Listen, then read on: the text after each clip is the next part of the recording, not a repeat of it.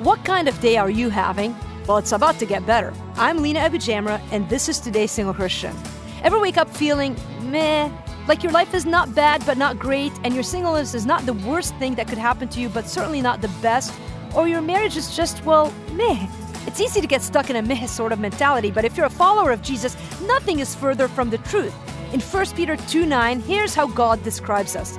But you are a chosen race, a royal priesthood, a holy nation, a people for his own possession, that you may proclaim the excellencies of him who called you out of darkness into his marvelous light.